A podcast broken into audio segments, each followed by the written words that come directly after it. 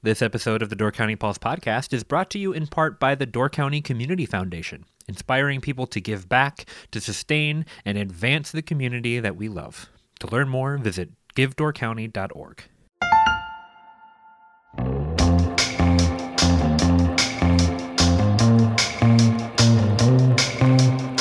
Hello, and welcome to the Door County Pulse podcast. I'm Andrew Kleidon, lifestyle editor for The Pulse, and I am joined today by Miles Danhausen, content editor for The Pulse. How's it going, Miles? I'm doing pretty good, Andrew. How are you doing? I'm doing well. Hope everybody heard me uh, slam my water bottle against my chair. It's a sound effect. We're we're advancing our skills here. I think we should open every podcast episode with like a pop top can sound. I was on. Uh, I hopped on the podcast with uh, Frank and Matt Stone. yeah. and they do that. They you know they're always drinking White Claw during their podcast. We don't do that here. We're professionals, and maybe not as cool. I don't know, but they always start by popping the White Claw open, which pop yourself full of seltzer. That's that's true. White Claw is not my favorite thing to drink a lot of because I just get gassy. We're not going to talk about White Claw though. We're going to talk about some stuff that's going on. That's why you guys listen to the podcast. Uh, so let's uh, let's jump into that. I think uh, that was maybe our best intro we've done yet, Miles. That was high quality. So, if you're not um, already sensing kind of the energy in the room, Miles has been inundated with plan commission meetings over the last couple of days. Yes. So, long days into long nights into plan commission meetings. But you've got some takeaways from them, and we're going to talk about them a little bit. So, let's go through the Egg Harbor Plan Commissions, had back to back meetings. One of them was on the shipwreck proposal that we've been covering for a long time. The other was on One Barrel's proposal for parking. So let's break down each of those. The shipwreck one was first, correct? Uh, no, shipwreck was last night, Oh, interesting. and th- we're recording this on Thursday. Shipwreck was Wednesday. One barrel was Tuesday. Split them up on back-to-back nights because the Egg Harbor Plan Commission are gluttons for punishment. No, they are fine public servants who are doing yeoman's work, just trying to keep up with the the development coming their way. Well, the the order in which that those went down was interesting, and we'll get to what was decided at each of them. But uh, let's start with shipwreck, if you don't mind, because I think that that the follow me on this shipwreck. It's one all big fried brain in my head right now, anyway. So the order doesn't matter. Sure. Shipwreck was proposing uh, an expansion uh, with adding more seats. Um, they had come to the Plan Commission before and been denied based on a number of reasons. Walk me through kind of just the basics on the proposal and how things shook out in the most recent meeting. Okay, so when you, you talk about the previous version that they came forward with, the reason that this was denied back last spring was primarily because their plan relied on an agreement with the neighbor that they never had and had never broached with the neighbor. So the plan commission ultimately said, like, we really can't even consider this since that's not since there isn't this agreement that you've outlined in your plan but have never talked to that neighbor we really can't take this on face value and and even evaluate this so they said no that time so shipwreck has come back with a new plan pretty much the same plan but now it doesn't rely on having this agreement with the neighbor to kind of violate the setbacks not violate uh, an accommodation with the setback and this new plan i believe it's 27 parking spots for the existing shipwreck building has 302 seats. They would add 92 seats at an outdoor beer garden and some storage space and a little more kitchen space, I believe, is all worked into this building. Add 92 seats, bring a total of 394 seats, but they would have just 27 parking spots. So, what Shipwrecked had proposed to do was use a combination of other ways to fulfill the parking shortage. And because generally restaurants in every municipality, I think the ordinances are always uh, one parking spot required for every four seats. So in, at Shipwreck's case, I think it comes to 104 spaces required, or once you count the employees. And obviously, that is woefully short if you if you have 27. Technically, if if you had just bought that lot next to Shipwreck, the Christine's lot, and let's say you opened its own 92 seat restaurant there, you would need I think 23 parking spaces just for your patrons plus parking spaces for your employees. So just for that new lot that they were proposing to open a 92 seat bar with, their parking barely accommodated just the new part, let alone the existing 300 seat restaurant. So their proposal for meeting that parking requirement was to use a combination of things the village offers as parking solutions. You could do a shared parking agreement with certain types of other businesses. And what Shipwreck had proposed is they own the Cape Cod Motel. And some parking of that could be counted for their employee parking because that's where their employees live And so the village was considering that, even though it's maybe half a mile away. Like you can make the case that that can work and fulfill the parking needs if your employees can just walk to work, which they could from there. Uh, they were also relying on shared parking with their business across the street at Fat Louie's, which is kind of located near the um, as part of Door County Nature Works, or not part of, but that same lot. In front of, yeah. Yeah. And then the rest of it, that shortage, they were going to accommodate through a fee in lieu of parking because the village had approved an ordinance that allowed them to pay $50 for every parking spot every year for a fee in lieu of parking. And the village had not capped that. So they were proposing to use 54 fee in lieu of parking spaces. So basically, a parking lot of 54 people. So in comparison, one barrel in their expansion is going to have 47 parking spaces. So essentially, like all the parking that one barrel now has or will have was going to be counted by paying a fee, not actually providing the parking spaces. Right. And so there are, are challenges with all of these alternatives, right? Number one, you're not creating more parking, you are using existing parking. And if two businesses share one parking spot, that's not two parking spots, it's only one. You are incredibly good at math. Well, yeah. But not only that, the other problem that I foresee is like, let's say you share a parking spot with Fat Louie's, and then two years from now you sell that building maybe you don't still have that agreement in place to share that parking space. So you are able to pass your development plan with a promise of a parking space that isn't guaranteed in perpetuity. And that is a point that came up in some of these deliberations. They never actually, the, the village hasn't really satisfactorily answered that question of why they allow it that way. I think there's a good case to be made for shared parking. You know, like the, there's the Catholic church up the street in Egg Harbor, huge parking lot. You know me, I, I don't think parking is that big of a problem, but I totally understand wanting to somewhat like have businesses fulfill what they're trying to do with their with their business and and fulfill some of those parking needs. Otherwise, it's just all borne by the taxpayer or other businesses, and that's what's happened a lot in Egg Harbor. But that shared parking arrangement, like you said, there's that gap in that, and in the fee in lieu of parking, there's the gap of like that money is not going to cover the cost of building a parking lot somewhere. Like it doesn't even come close. Let alone the fact that it, you know, by being allowed like you could make the case that when Shipwreck bought the building next door and combined that with their existing parcel, all right, then you have this huge parking shortage already. You should have to use that land to provide parking for your existing business. And some people made that case in the one barrel proposal because they're looking to build a storage unit. Some people were saying, well, you've been short on parking all these years. You shouldn't be able to build a storage unit there. You should put parking there. You know, that might be 10 more parking spots. So that's kind of a lot of what this debate centered on. Although this debate to follow, I feel like I watched the same conversation in a loop 80 times over the last, say, 10 to 12 Egg Harbor Plan Commission meetings. It's, it's like it just goes round and round and round and they're getting somewhat wishy-washy, conflicting advice from their attorney on the matter. So I, I don't envy them to be in this position. It's a really tough one to be in. Well, and it's kind of one of those like one step forward, two step backs kind of thing with parking because we recently talked about how they increased the FILOP, the fee and in parking, from fifty dollars to two fifty, right? Correct. But that doesn't affect any of the businesses that are already there. Right. They're all grandfathered in at their fifty dollar mark, yes. and shipwrecked would be would be grandfathered in at that amount as well, right? Yes. So that doesn't change anything, right? Because as it stands, and what does the file FILOP actually go back into? What is that money used for when it's collected? Well, the village has now said that will go into a fund to support paying for building a parking lot someday. But I mean, you'd, you'd have to collect so much money for so long to actually right. have it pay the cost of a parking lot. I think I've said this before in the podcast. Gibraltar's parking lot, I think, cost seven hundred thousand dollars. The big one they built behind the community center there. So it takes a lot of fifty dollar payments to yeah to cover it, that it's, cost. It's fifty dollars per space per year. Yes. So I don't I don't have the number for how much money they're bringing in, but it's not. It, this is a five to ten year plan, not a okay. Well, let's you know solve the problem next year or something like that. And it sets a messed up precedent. One the example I've used when I've talked to people about this is, you know, there's a little sunglass hut in Egg Harbor. It's not for sale, but let's say hypothetically it was for sale. I could buy that tiny little building that used to be the post office, and then it was Sergeant Pepperoni's for the listeners who go way back. That's hilarious. I've never heard that name before, oh, but I love it. Isn't it great? It's a great pizza place name. They delivered all over like the Egg Harbor area at the time. Were they competing against Anna's? I mean, I wouldn't say competing. No, actually, my brother worked for Sergeant Pepperoni's. You know, high school age mind going, look at this. People are paying this much for pizza, and there's and it only costs this much to make it. There's so much money in this, and I'm making money on tips delivering pizzas.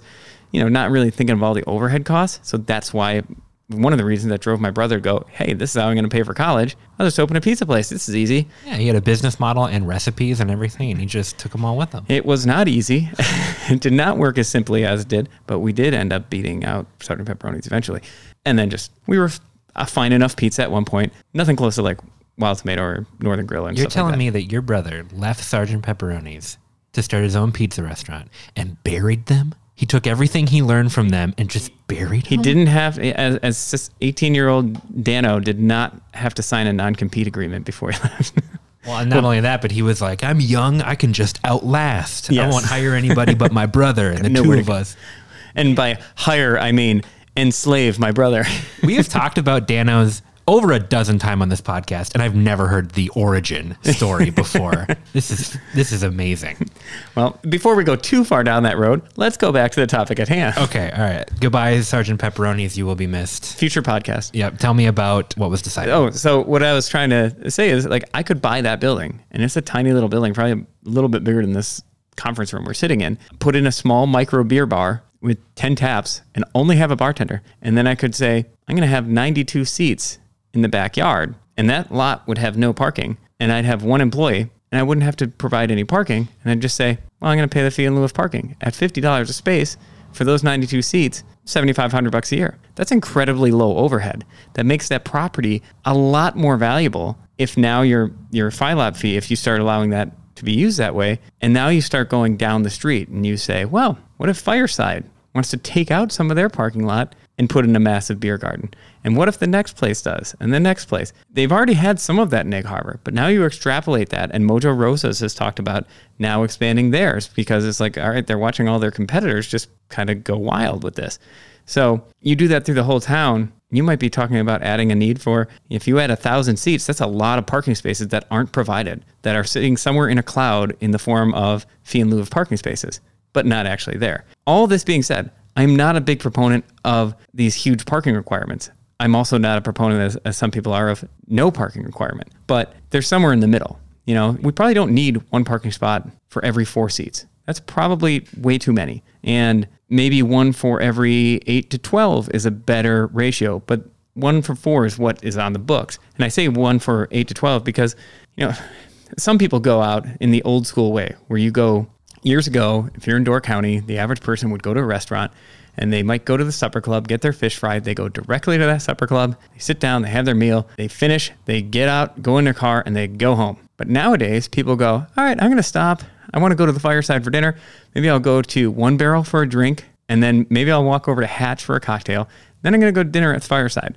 Did each of those businesses need a parking spot for me to do that? No, you need one. So that's why I say like that ratio is a little off, and it's you got to change the way you think about parking. You have a lot more dense housing development in these villages now, where back in the day people lived in Egg Harbor, but there weren't all those condos and things like that in Egg Harbor. So now all those people could hypothetically bike or walk downtown. There's a lot of different things parking, but Yeah, public transit is another option to help help bikes, kind of I mean- up. Every time you talk about this file up, though, I'm immediately reminded of like middle school math questions because that's literally what it is, right? Yeah. It's like a building a parking lot costs X amount of dollars, and paying a FILOP costs X amount of dollars every year. At what point will the FILOP exceed the cost of the parking lot? Right? Is that 10 years? Is that 20 years? If it's 20 years, you're in your 40s, you're like, I'm going to retire before I ever pay more money than it would cost to build this parking lot. Yep. So why would you ever even think to do it? Increasing that fee to 250 changes that dynamic a little bit. Maybe now it's like, well, it costs less to pay a FILOP for five years, and then I'm going to be losing money on this deal. If that's closer to it, then there's where you have the incentive to, okay, maybe I should build some more parking spaces, save myself money in the long term. If I'm going to be doing this for 25, 30 years, then I'm going to save money overall by building a space. But that's only if the cost of maintaining that space is not astronomically higher than the FILOP. It's, Yeah, right. It's math that you have to do,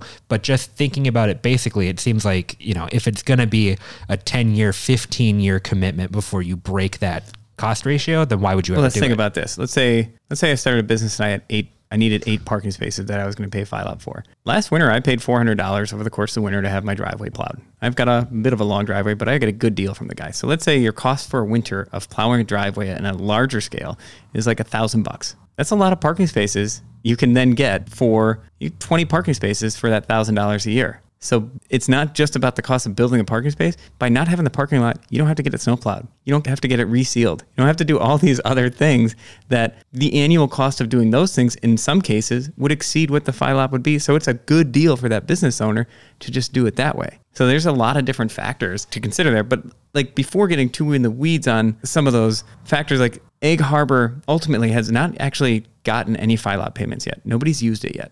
So this is the first time they're using it. And the way the ordinance is written, you have your ordinance and you have your base parking ordinance. And then Before you continue, no one is doing the new rate or nobody is nobody's paying FILOP at all right at now. all. It hasn't been used yet. Okay. Shipwrecked is the first test case. Now that changes things dramatically because I I thought that all the businesses were paying FILOPs on a couple spaces as it was. Nope. So th- when was the FILOP actually first implemented? I, I don't know exactly off the top of my head, but about a year to a year and a half ago. Okay, and then nobody would have to pay that. Everybody's grandfathered in at zero, right? Because it's a blank Yep. slate. Miles changes everything. So Shipwrecked is grandfathered in, but the reason they now have to worry about that huge number is because once you expand that, you, you bought a new parcel and you combine these two properties into one and you create a new proposal. Now the plan commission has to look at that as a brand new thing. That's the way these things work. So it's as if Shipwreck never existed at all, and now they proposed a 394 seat restaurant. That's how the plan commission has to look at it. They don't get to go, well, you've operated for years without it, because you can continue that in perpetuity based on you know when they bought it and the use that it was in 1993 or whatever. Like that's a it's a huge bonus. Like hey, you'd never be able to build well, hypothetically, and Egg Harbor's had some wishy-washy decisions lately. But the thing is, like, you'd never be able to buy that corner if it were a vacant lot and build a 400-seat restaurant on the corner of a county highway and a state highway in a weird spot on a tiny footprint and not provide parking. You'd have, you just couldn't do it. But by allowing people to do like kind of count infinite parking like they did at one point where you could count everything within 500 all the street parking within 500 feet and then by putting in FILOP first unlimited and then up to 30 is what they cap it at. Now you're dramatically increasing the use potential of any given property in the village. So like i said that sunglass hut you know that might be worth $75000 as what it is now. I'm, I'm just throwing a number out there. But it's not high. Maybe i'm wrong by 100 grand or whatever. But if it's capable of being a much bigger business because I don't have to provide parking, well, now that property might be worth several hundred thousand dollars because it can be used for so many different things now. So parking, the one thing I don't I don't like a lot of parking lots. I don't like big asphalt expanses for environmental reasons, for the fact that it encourages vehicles over walking and biking and all those things.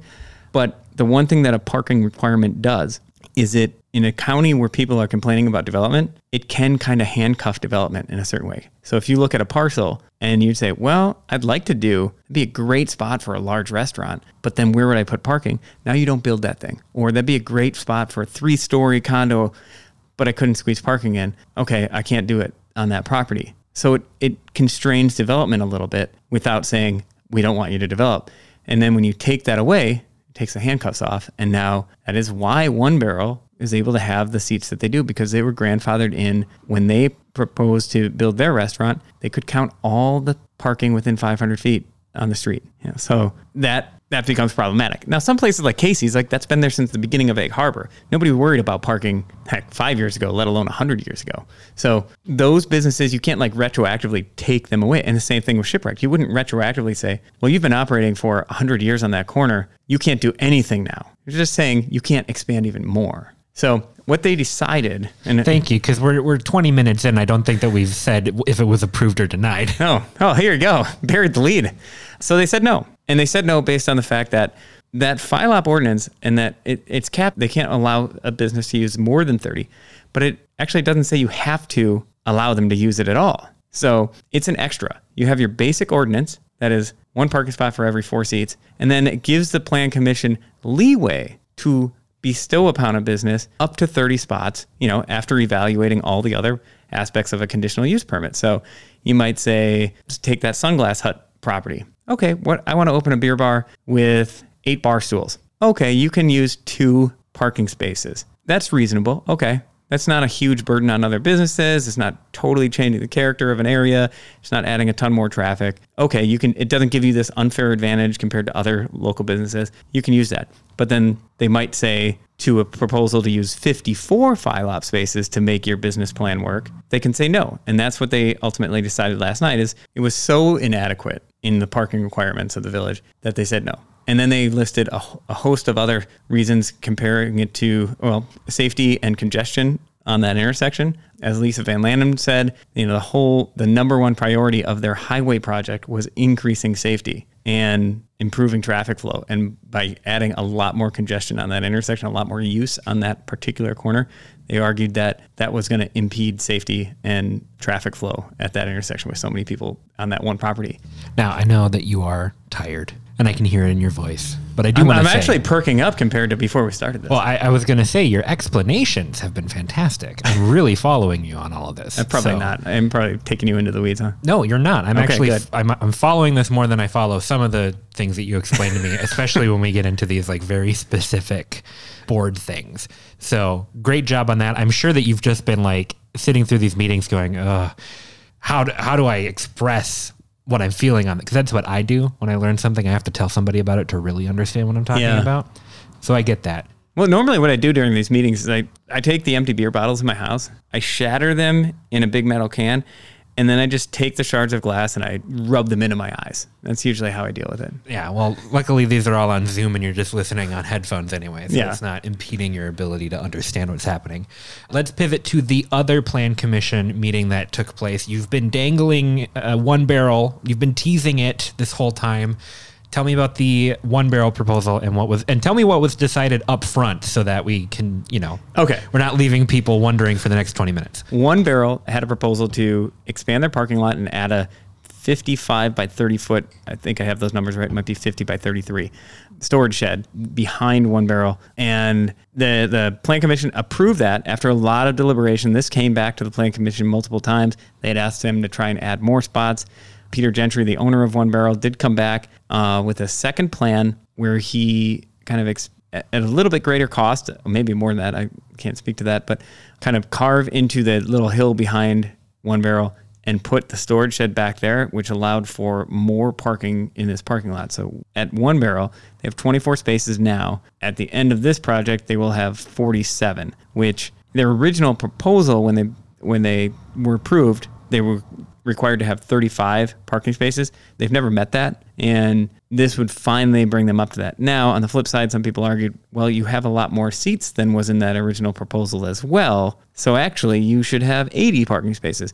And that, to me, that all ties back to the same kind of overexpanded parking requirements that they have with that one per four seats. But it finally gets them closer or hopefully uh, in a position where uh, their their parking needs aren't spilling onto neighboring businesses such as Main Street Market. So we have uh, two big parking related conundrums to deal with. And in a strange reversal of fates, they shot down the one that's not adding parking and said yes to the one that is adding parking. I, it is crazy. I, When you told me that, I was like, what is it, opposite day? they took steps towards fixing the problem. And that's not to knock anybody. It's just lately it seems like every plan commission meeting we come back from, we're like, what is even happening nowadays? Tell me about. And there were some big arguments. Uh, Kathy Navis was and and Lou Nyberg on the Plan Commission were arguing vehemently that they had to approve the shipwreck proposal. It's basically because they've tried. it, it, it- is that my that's my summation of it is that you know they came back multiple times. How can we tell them no now? And other plan commission members were saying, well, that's the process. They bring a plan, we make comments, we suggest tweets. They're asking for conditional use. Like that's that is the process here. So, and then in one barrel's case, it was I think the fact that they were getting this extra parking. Really, what what they were approving for one barrel was that storage unit. He could build that anyway. It's an accessory structure. What they were approving is. All right, you build that and you kind of. He needed to build parking closer within the setback from the road. Egg Harbor requires a 75 foot setback from the center line for a parking lot. And to get more spaces in, he had to build his parking a little closer to the road, which in my mind seems a reasonable concession. There was concern in that debate about, okay, you're building the storage shed and you're saying you need this to store beer and cups and all the tables from your patio and, and deal with the, the growth of your business. How do we know you're not going to use that on as like, hey, when it's a rainy day, you can hang out in my my storage shed and I'm going to put tables out there and I'm going to serve beer in there and or I might do a concert in there. So they put strict conditions. You know, this is a very I, I would say scared plan commission because they feel like they haven't been specific enough in the past and that has burned them. So they were going through and putting every possible condition in there to to make sure it was just going to be a storage unit and that they actually build the parking and pave it by July 1st of next year. That should help alleviate some of the congestion, especially between Main Street and One Barrel. A couple more spots would be helpful there. Now, we didn't, you know, kind of tie up the loose ends on the shipwreck. Are they going to come back again? I mean, that's what the next step would be to come back. I'm thinking next time they say, well, what if we use parking that One Barrel just put in and we could use some of those for our, plan? Would that be a possibility? Well, Bob Pullman, the owner of Shipwrecked, had hopped on at the end of the meeting. He was obviously very upset, said the decision was BS, and they'd be hearing from him, basically. Uh, what, you know, that I guess the only recourse would be when a planning commission denies it is to file a lawsuit. So there's a difference between like denying it and coming back or asking somebody to come back? Well, I mean, they could come back down the road with the plant. They could, although the village passed a, because they were getting inundated by these conditional use permits, they passed a, a rule that you can only come to the planning commission, I think once every, they put them, I might have this wrong, but it's something like once every six months for the same parcel. Gotcha. So, or, and for the, with the same plan. So it's just so people don't go, I'm just going to keep coming back and I'll tweak it a little bit. And it starts this whole process over because every time they submit a conditional use permit, has to go to public hearing by statute. So when you submit a new one, that triggers a new public hearing, a whole new round of stuff. And it, it is very time consuming and eventually it becomes expensive because the plan commissioners get paid a small stipend to be at those meetings. The staff of the village has to evaluate that plan and make their recommendation. They have to be there at the meeting. They got to record the minutes. There's a lot of, there is actually that after a while, this, these costs really start to add up. And when you've got a village of, you know, what these Village of Egg Harbor is roughly 200 people. Of those 200 people, there's a certain number that are just of an age that they don't they no longer want to serve on these committees or they're seasonal residents so they're not here all year and aren't available to serve on them all the time a certain percent of the population is kids who are under 18 and can't serve so there's a pool of maybe I have to look this up, but maybe there's 100 people potentially to serve on any committee in the village. And of those 100, how many people want to do that work? So you actually have a very small pool stretched to do these kind of things. And most of them are your business owners who are already overstretched as it is. It's a tough thing for a village that that size. And Deb Fitzgerald actually asked this this morning is like, at what size can a village facing these kind of pressures from development be expected to govern itself anymore? It's tough. So with the increased FILOP and these two things out of the plan commission now, did they do it? Did they fix parking? yeah, yeah. It's, uh, everything's uh, I'm going to ask now. you every time something Yeah. comes up. Did they did they fix it? Knowing full well that it's not just a you know one size fits all solution for it. Right. Let's move on to just a couple other things. We have one other big town thing that's going on, and then we're, we're going to talk a little bit about uh, some news that came in just the other day. So, first off, Fish Creek put an offer out to buy some property that would kind of expand their docks a little bit, and they have an accepted offer, which means that that now has to go to a vote with the constituents. Walk me through briefly uh, this this land that is uh, up for a potential purchase. This one I'll try to keep short and sweet. Barb McKesson, the owner of the Holiday Harbor Cottages in downtown Fish Creek, a small group of cottages near, kind of between the bayside and the beach. That's, if for the layman, that's probably the best explanation. And you know, there's a stretch there in Fish Creek where there's three or four properties right on the water, prime properties that still have like the old school cottages on them, and that's how they operate. Well, she's ready to be done cleaning cottages finally. In her second she was after she retired from teaching she went back to door county and took over the family cottages and has been doing that for 13 years ready to retire. Kids don't want to take over put it up for sale. The town has offered to buy it for 3.5 million. It includes a stretch of waterfront property including six piers that could have anywhere from 26 to 28 slips depending on the size of the boat. And it is directly adjacent to the gibraltar town dock. So obviously the town's going to be interested in it 3.5 million is kind of the, the the price that other private investors were looking at spending on this so they've made the offer and because it's a town a purchase like that has to go back to the voters just like the beach purchase and the building of the the baths at the beach and all, all those kind of purchases the whole town gets to vote on them at an a special electors meeting or at the annual meeting. In this case, they're doing a meeting in November. There's going to be a couple of open houses to discuss it. And it's a big question mark. This is a town that's had some very contentious decisions like this. The Redmond property, as most listeners might remember, was 2.1 million for 200 acres, not on the water. So it's going to be interesting to see if voters go for 3.5 million to expand dock operations. Right. Because, I mean, it makes sense why it would be a property that the town would want to buy to be able to expand that. But what, Miles, how do I benefit from it?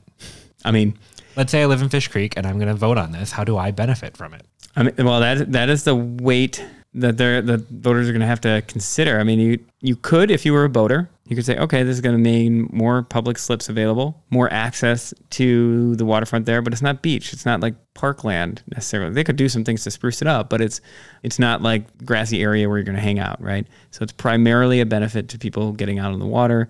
Now there could be rentals or something like that there too that would expand the base of people who would have a significant benefit from it. The other benefit might be saying, okay, what's going to happen to this property if the town doesn't buy it? Would that become condos? Could somebody build, you know, like the condos that people don't like in, in Sister Bay, the three story tall condos? That's probably what somebody else would do with that property if they were spending that kind of money on it. And and I, I, haven't looked at zoning and shoreline setbacks, like what exactly would be possible. But would you want to, let's say someone built a condo development right there, would you say, oh, is that going to change the way Fish Creek looks and feels as I go through it? Like maybe it's valuable to me in that way. So those are probably the, the closest considerations. It's not as simple as like say the beach purchase was, where it's like, okay, obviously hundreds of people can go down there and hang out at the beach every day and have a better experience. And whereas this one is on the surface confined to kind of the use of the docks and piers and the what they can do with the town dock. So there'll be more at those hearings, and I think that's probably the main question a lot of people are going to be asking. Is exactly what you asked. Right. Well, the last thing that I wanted to talk about is uh, Destination Door County has announced their new CEO. Jack Moneypenny stepped down earlier in the year, and there was a nationwide search for the replacement or for his replacement. Miles, you were part of that committee that was looking for the replacement, and uh, you finally found somebody. Yeah. Julie Gilbert, formerly a vice president at Destination Niagara USA, which is Niagara Falls in, uh, near Buffalo, New York you know, without going into too great a detail, you know, being on that search committee to me is a great responsibility because I see that position as one of the four or five most important, most impactful positions in the county because whatever that person decides to do in that position can make the lives of so many people up here better or worse you know, by being an effective communicator, by working with the different municipalities, by marketing effectively and keeping the tourism industry lively, but also managing it in a way that as best they can contribute to make sure we don't overdo things and don't overburden our community. And it's a tough job and it it's a very important hire. So I took my role on the committee very seriously and trying to say like, hey, this is one of the most important hires that will happen in the county over the last 10 to 20 years. Got to get it right. And so that that was kind of the approach to finding this person. And unlike in 2007, when we really needed to market the county, people were going under, businesses were struggling, people desperately wanted more people up here. When they needed to find someone who was a good marketer, and that was a, get some heads in beds, get bring people, bring people, bring people, a lot more people. That's what people were asking for then. That's not what we were asking for this time. We were trying to find somebody who could lead this community and take a crucial role and be a voice for the community, but also and a voice for tourism for sure, and continue marketing as needed and, and in the ways that we need to, but also bringing people together, working with community associations, working with the municipalities, hearing the concerns of these business owners and the infrastructure needs and the housing needs and things like that, and how can Destination Door County help advance some of those needs and, and and solve some of these problems. So that's the primary thing that we were looking for someone who can do those things and probably expanding the marketing efforts. I wouldn't even say expanding, but satisfying the marketing efforts was kind of secondary. And Julie Gilbert was her experience working in community where they had to work with a bunch of different municipalities, tribal governments, state government. She's sat on a lot of different national and regional tourism boards, so has a lot of experience outside of just running her operation, but also having to talk to and work with people in all sorts of different backgrounds that really drew us to what she could bring for Door County. And she was just very impressive in terms of like having the experience in multiple different organizations in multiple destinations to come in and bring her experience, the things that worked and didn't work in all of her experience to Door County in a way to lead us forward and um, not take direction, but like lead the board, lead this community. So it was a unanimous decision on on the case of the committee, and I think uh, I'm looking forward to having her here and holding her foot to the fire and, and and getting the best out of that organization and everything we can do. Well, I'm glad that you've had enough time to put together that explanation for why you chose her when really it came down to she's from Niagara Falls and we have the Niagara Escarpment. And Yeah, that like, was basically it. yeah, Yeah. you're like, oh, it, exactly the same. So, yeah. She starts in, I think, November 15th. And once she does, we'll probably have to get her on the podcast and, and hopefully regularly on the podcast. See what their what direction Destination Door County is heading. yeah, I, I'm excited to meet her and to see what the next couple of years have in store for us, uh, especially with Destination Door County and their new shift to destination management. I think uh, we're at the precipice of times that could be very exciting. Yeah, and I, I know that some people, even in announcing that hire, they're just like, "Why are we marketing?" Like, okay, yeah, that you do need a CEO, regardless. Like, hiring somebody doesn't mean you're like doing new marketing. It just means you're hiring a position. But I don't know where I was going with that. Well, I, I also saw comments like that, and my thought was like, well, it's literally, it's just filling a position that needed to be filled anyway. But the other part of it too is like, can you imagine if there was absolutely no marketing of Door County for one year? Can you imagine what this place would look like? And and some people have said, "Oh, we don't need to market Door County." Well, that's what they said in the '90s, and then everything crashed, and then everyone was begging for marketing. And I I say that not like it's not like there's these big corporations controlling everything up here. Like I'm talking like sitting bartending at the Sister Bay Bowl and listening to a bar full of business owners from Northern Door saying. What can we do? We're dying. Like, this is not good. So, I know there are some people who just can't wrap their head around the idea that you ever had to market Door County, but it, it just is true. You just got to do it the right way. You got to find the right balance of it. And that's a struggle. It's not easy. But like as much as people are negative about it, and, and you hear me, I get frustrated. I was pretty frustrated with Ephraim when with their affordable housing discussion there. But there are a lot of good people in in positions working really hard on those things and that really do care about it. So it's not like there's nobody trying on this front. Right. And the solution to congestion isn't just reducing the amount of people here, it's increasing our infrastructure to hold more workers and to fill positions better. Because if you dramatically decrease the amount of people coming in, how soon before you have to have businesses start shuttering their doors? You start losing those. Finding the equilibrium, you know, shouldn't necessarily have to be about how how much do we have to lose to get to a point where it feels better. It should be about how do we take what we have right now and increase our ability to sustain what we have. Could there be less people up here? Sure, but it's, you know, if you take away 10%, how many businesses close? And also, like, there are sure I, I drive around, I get frustrated too. I get worried about properties when I see a for sale sign on it. I'm like, oh crap! I hope somebody doesn't do something stupid there. Or, oh gosh, what are they building? I have the same reactions as everyone else. But you also have to go. What do we have here? If we went back in time and said, "Oh, we're not going to do this, this, and this," what, what do you take away? Okay, take away the Sister Bay waterfront. Take away the ridges. Take away all the waterfront access. Take away the YMCA facilities that we have. Take away the schools and the quality we've been able to add on to it because we have this big tax base, which is because of tourism. Like you, you can't just say, "I want all the good things." But take the people away that are paying for them. So there's a balance somewhere in there, and there are people, there are a lot of people who seem to think that you can have all the good that they love to do. They can have the restaurants open in the winter, but not have the people to eat in them. And so that's it's a struggle. Right, because these businesses aren't making more money than they know what to do with.